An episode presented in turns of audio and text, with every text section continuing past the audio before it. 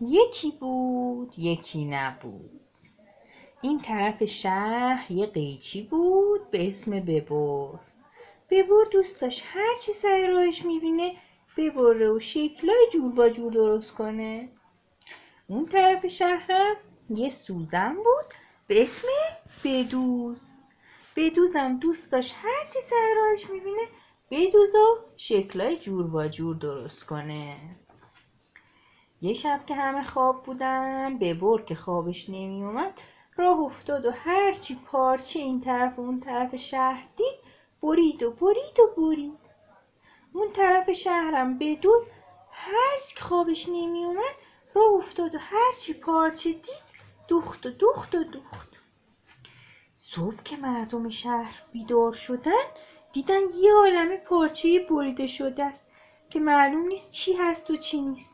اینجا و اونجا افتاده و مردم اون طرف شهرم وقتی از خواب بیدار شدن دیدن یه عالمه پارچه به هم دوخته شده که معلوم نیست چی هست و چی نیست. اینجا و اینجا و اونجا افتاده. مردم این طرف شهر خیلی قصه خوردن.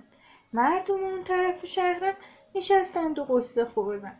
این طرفیا قصهشون رو برای اون طرفیا تعریف کردن. اون طرفیا هم قصهشون رو برای این طرفیا تعریف کردن. بعدم با هم فکر کردند و فکر کردند و یه راه خوب پیدا کردن. اونها تصمیم گرفتن ببر رو بدوز و با هم آشنا کنن. ببر از بدوز خوشش اومد. بدوزم, بدوزم از ببر مردم هم وسط شهر یعنی نه این طرف و نه اون طرف برای اونا یه خونه ساختن. بالای اونم نوشتن خیاط خونه ببر رو بدوز هر کس پارچه ای داشت می آورد و اونها براش ببر پارچه ها رو که می‌دید خوشحال می‌شد و شروع می‌کرد به بریدن. بدوزم پارچه های بریده شده رو که می‌دید خوشحال می‌شد و شروع کرد به دوختن. خونه اونا پر از لباسای رنگارنگ و جور با جور شده بود. مردم از این طرف و اون طرف می اومد و هرچی دوست داشتن می گرفتند و می پوشیدن.